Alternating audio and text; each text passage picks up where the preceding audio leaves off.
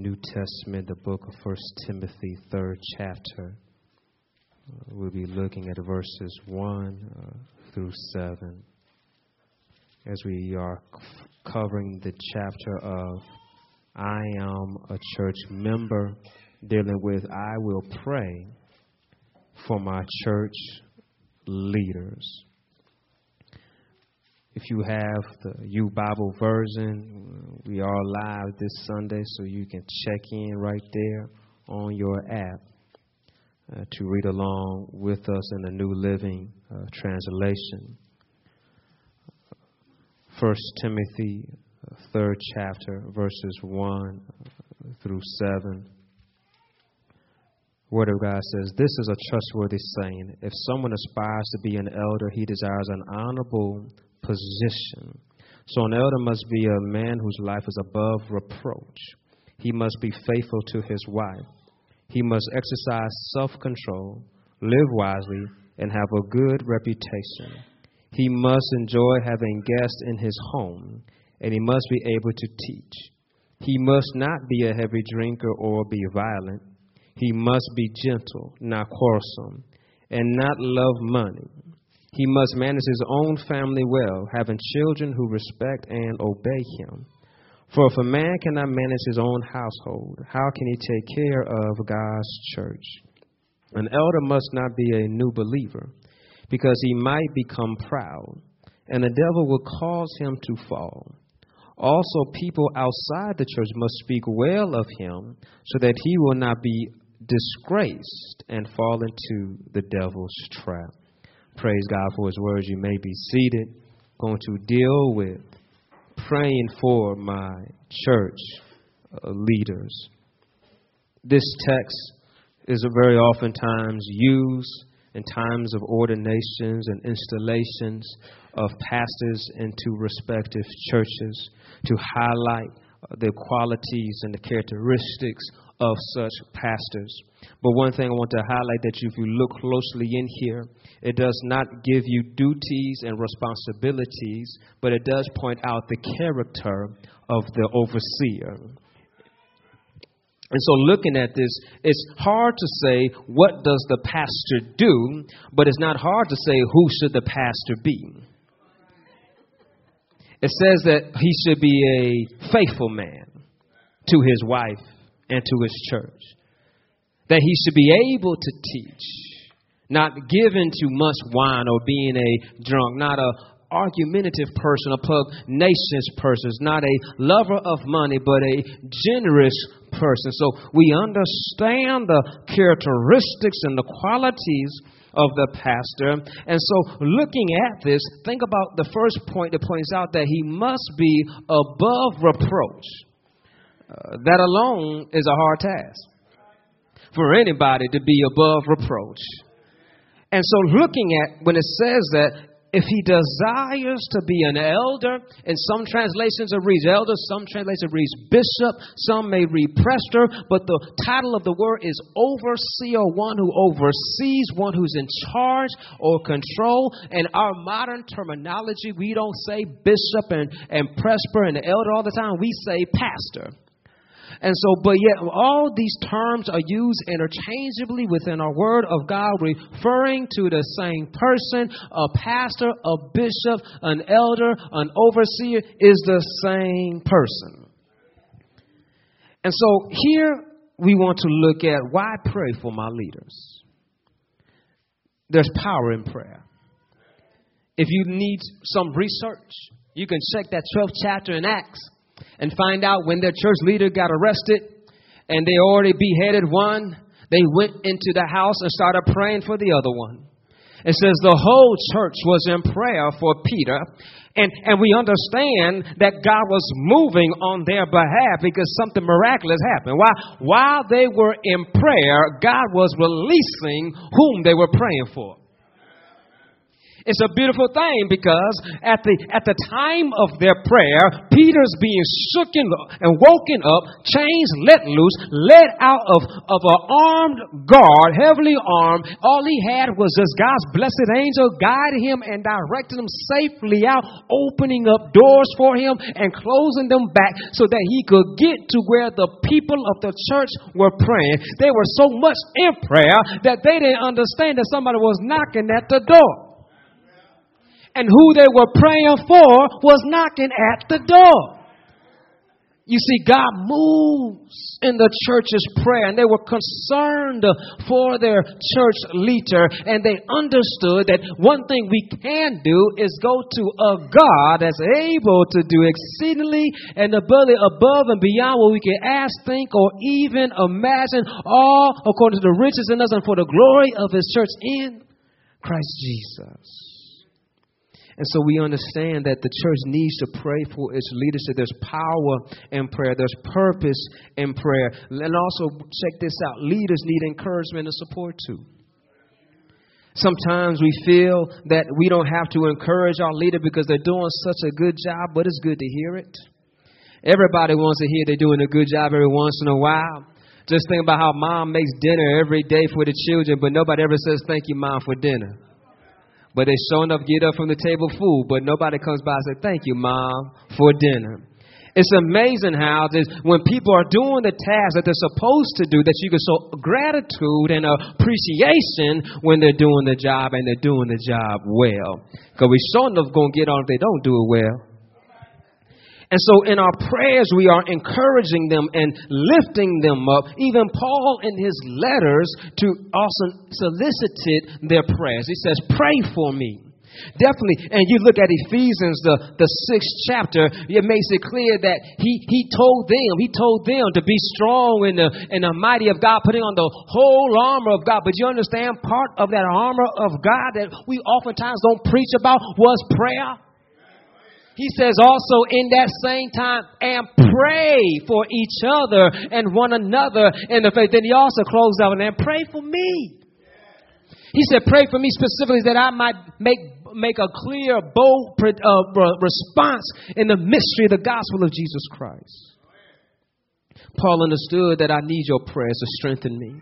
Paul understood in times of loneliness that it was their prayers that encouraged him. And bro, he said, I thank you for your prayers because of your prayers, the gospel is going forward. Though I may be in chains, the gospel is not in chains.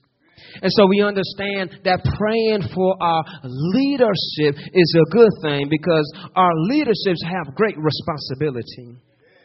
Again, look at it, it says that he must be a person above reproach. I want to highlight that because once he gives that statement, he qualifies what it means to be above reproach. To be above reproach is one who is not what given to wine, one who's married and sing, uh, uh, married to one wife. Not meaning having affairs and sleeping around, meaning that this one is faithful in his marriage. Meaning also that one is not giving to a love of money or not quarrelsome, not argumentative, but gentle and patient and tolerant and forbearing. And also realizing that this one has to be careful how they handle their household and, and be responsible. Now, that's another thing all by because some of us, if we tell the truth, want to always judge somebody else's children. When we're in the grocery store, if that was my child, I'll whip them. But if your child did the same thing, you'd be asking somebody, well, you don't know what I'm going through.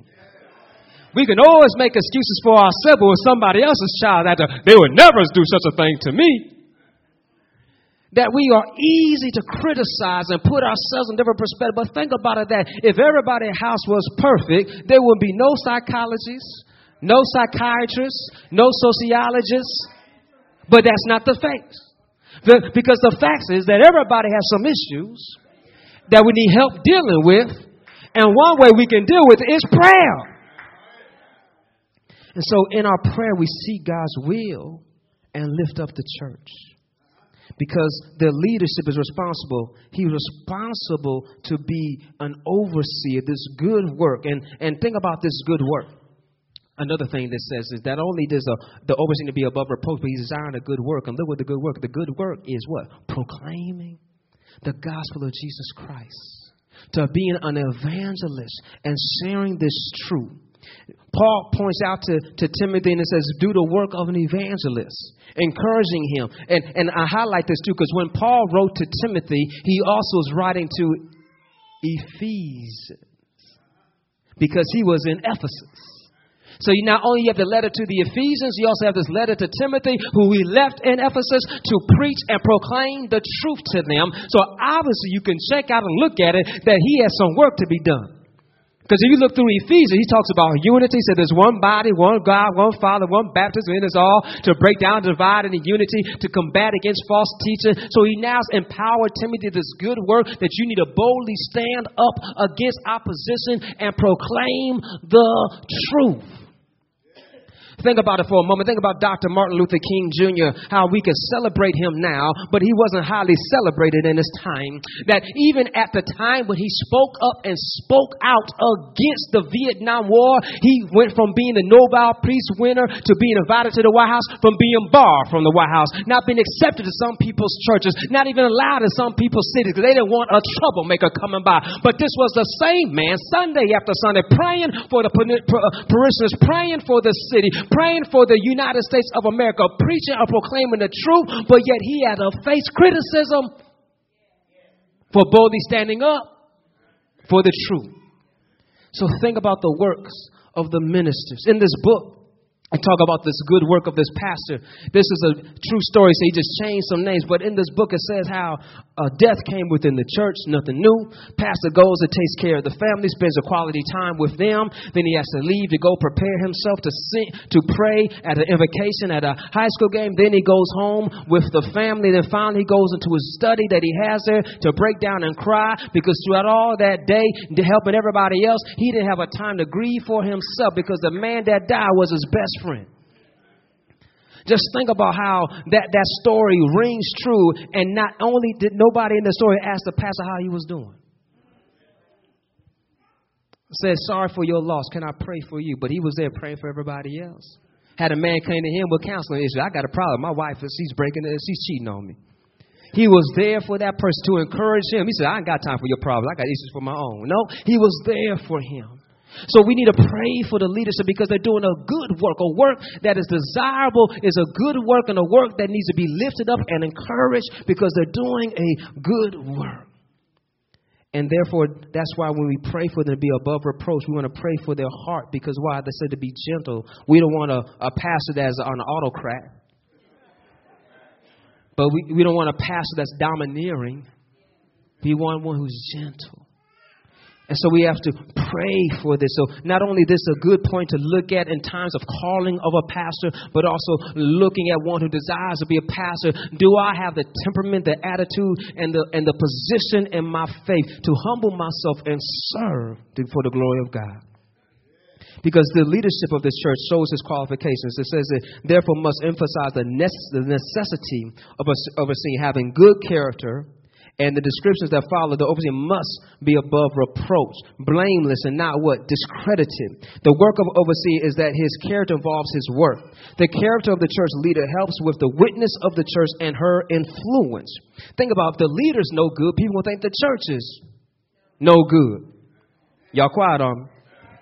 You, you know for a fact there's some people that, that will say one church name and you'll think of who the pastor is. Say, I'm never going there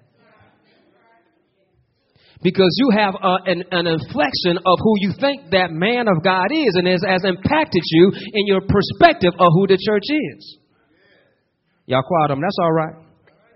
Because statistics show us that there's uh, uh, uh, uh, uh, let me let me pull it up for us. Statistics shows us that it says that almost monthly there's like 1,200 churches that close. Over 1,300 pastors were terminated by the local church each month, many without cause. 4,000 new churches begin each year, and 7,000 churches close. It says this 80%, check this out 80% believe pastoral ministry has negatively affected their families. 70% of pastors consistently fight depression. And so just think about these statistics that was taken by George Barna and, and and the Schaeffer Institute talk about how they took these numbers and think about how these men and women of God feel in such this predicament that they feel depressed, their, their families under fire, they feel they're doing so much work for such little pay, they feel that they're not being appreciated for the work that they are doing, that of them end up leaving, and some of them don't even last past 10 years. And so go back again to how hard it is for a man and to be above reproach and have all this in check. We sure enough need some prayer. Because we know that we need God to help us out. Am I right about it?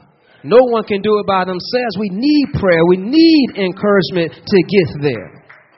And so part of this prayer is showing that if this person is going to be a, above reproach, then it meets these qualities and these characteristics. And so we know what to look for and then we know what not to look for. It says not look for one who's addicted to wine not a drunk, having impaired judgment or lack of self control. And pugnacious means violent, always willing to fight and being argumentative, being a, a bully, being quick tempered, easily irritated, and given to violent emotional outbursts. Let's think about it how that pastor, if he was truly being open to be temperamental, when someone came up to him and said, I ain't got time for you right now.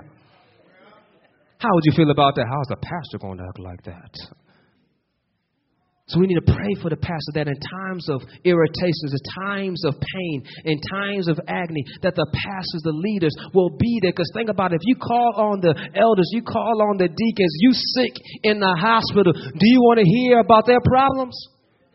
You want them to hear about your problems. You don't want to say, I ain't got time to come visit you in the hospital. I'm at the doctor myself. Click. You don't want to hear that? You want to hear? I'll be right there. Oh, praise the Lord. This is what it takes in the process of leadership that oftentimes we got to look to serve others before we serve ourselves. Another thing it says about in leadership that many times pastors help fail them because they are so concerned taking care of others that they fear to take care of themselves. Once one person was talking about how they went to a buffet at a ministers' conference and started noticing that many of the ministers' girth size was bigger than when they started out. And, and looking at that, that could that shows something that sometimes that they just became fatter because of lack of exercise, lack of time of mobility and moving around, or lack of healthy eating habits, because consistently always on the move, so therefore they get on the move food which is high calories, high, high cholesterol, and not getting the proper time because you know it takes time to cook a good meal. You know, you to get some fresh vegetables, you can't just go to the store and get some fresh vegetables and sit down and so let's eat. No, they're going to at least take some 30 minutes to cook them, to season them, to get them ready how you want, along, not alone counting the meat and the breads and the starch, to have you a good, comfortable meal. And so, why we look at these circumstances, that's why we need to pray for the pastor. So here's some requests. We pray for the pastor's health, mentally and physically. You pray and, and, and, and encourage them to have, make sure they're at the health club. Ask them, are they walking, running regularly, and pray for them and encourage them. We need to make sure that they're taking the time to do what they need to do so that they stay healthy. Because think about it how can someone who's not healthy help you? It's hard to help somebody when you can't help yourself. And so we need to pray for them mentally and physically. Another thing, too, to pray for them is pray for the pastor's study. Pray that he preaches. Pray that he is ready to, receive, to preach the word as you will be ready to receive the word. Think about how when you come to worship, aren't you ready to hear a word from God? And you know you're going to talk about if you didn't if he didn't preach right, you say, I don't know what's wrong with Pastor today. He, he must have been sick or something because I, I, I, I, didn't, I didn't get a word today. We want to hear a word from God and we want to hear it from Him. And we understand that we want, I say, hear from Him, hear from God. You don't want to hear from the man. You want to hear his, his opinions, his platitudes, his personal per, uh, perspective. We want to hear, is this the word of God? That's why Paul says, pray for me that I make, that I boldly proclaim the mystery of the gospel of this faith. We need to pray for our pastors that they rightly divide the word of truth so they be a good ambassador. Not only do we pray for his, his preaching, we pray for his teaching because he said he should be able to teach. that he continues to grow in that gift in teaching. And then when we grow, and as he growing, we pray for his remember his mental health, his physical health. We also want to pray for his family. Think about just the, the undaunting task, responsibility of our pastors and our leaders that it says that their household needs to be in good order. Think about how other people's households are not in good order, but they're still presidents of companies. Y'all quiet on me. They're still CEOs. They still are billionaires and millionaires. But yet, if a pastor's house is not in order, they want to kick them out.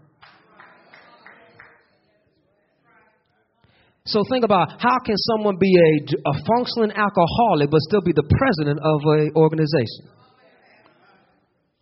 Nobody want to talk about getting rid of them. Someone can have many extramarital affairs and be on their 14th wife, but still be the CEO.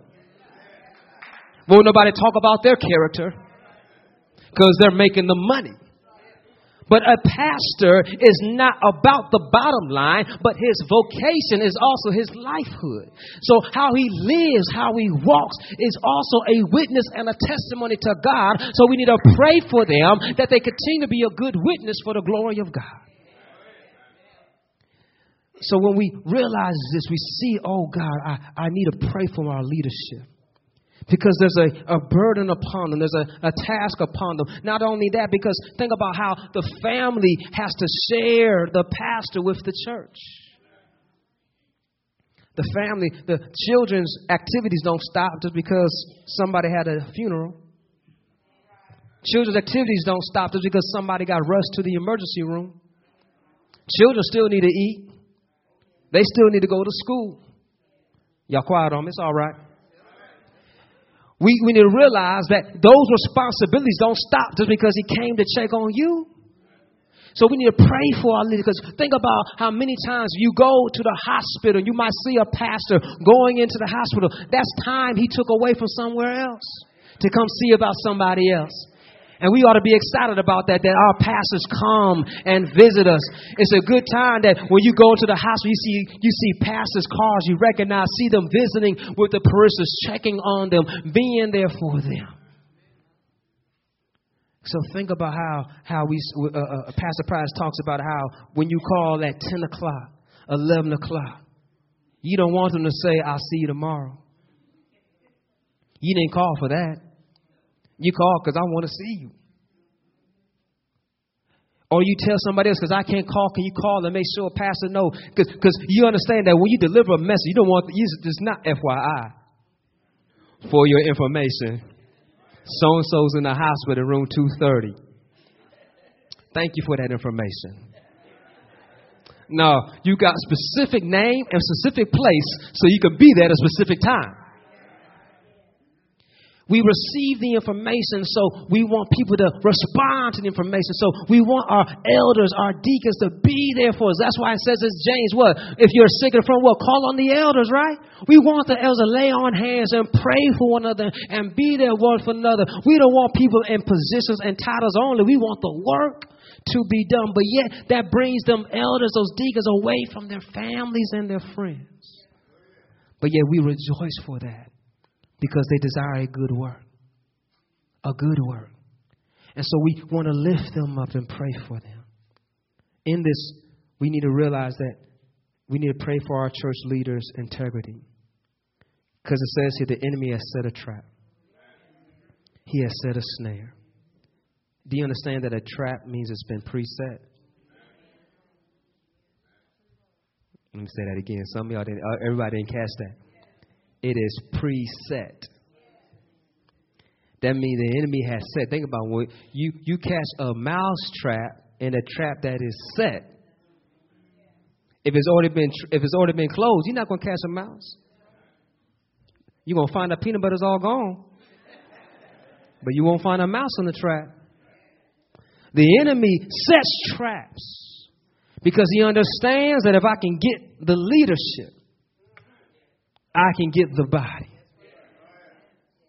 And sometimes, in order for him to get to the leadership, he'll go to the body. The Bible says that in Jude that we need to beware of those among us.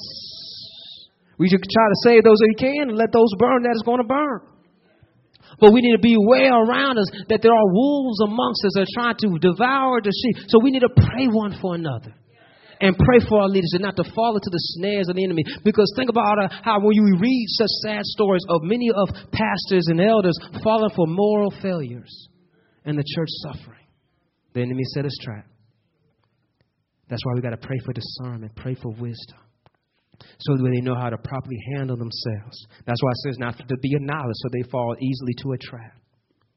We need to be aware of this because the devil is seeking whom he may devour in conclusion, I want to share how, in praying for our church leader, we understand Jesus pointed out Peter to be the leader of his church. He tells Peter, Upon this rock I will build my church, and the gates of hell should not prevail. And he, he empowers Peter, he emboldens Peter, and tells him how he needs to be a leader amongst the disciples, the apostles.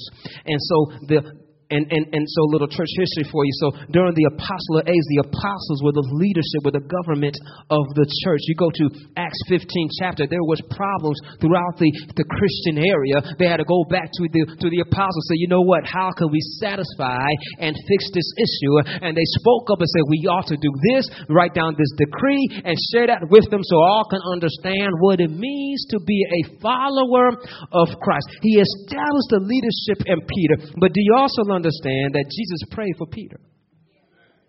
Luke 22nd chapter, verses 31 to 32. Simon, Simon, Satan has asked to shift each of you like wheat, but I have pleaded in prayer for you, Simon, that your faith should not fail. So when you have repented and turned to me again, strengthen your brothers. Mm.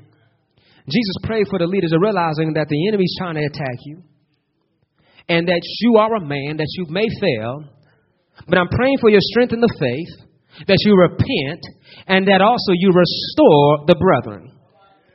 What I like about this is that Jesus understood that I'm praying for my leadership of my church so that you will be a strong, godly leader for the people, so you could be a good example for the brethren. Because not only Peter fought, but many of them scattered away when Jesus was taken up, but he called on the leader to bring them back together.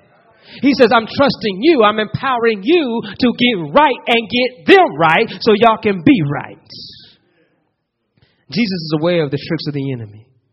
And he prays specifically for his servant Peter to be strong.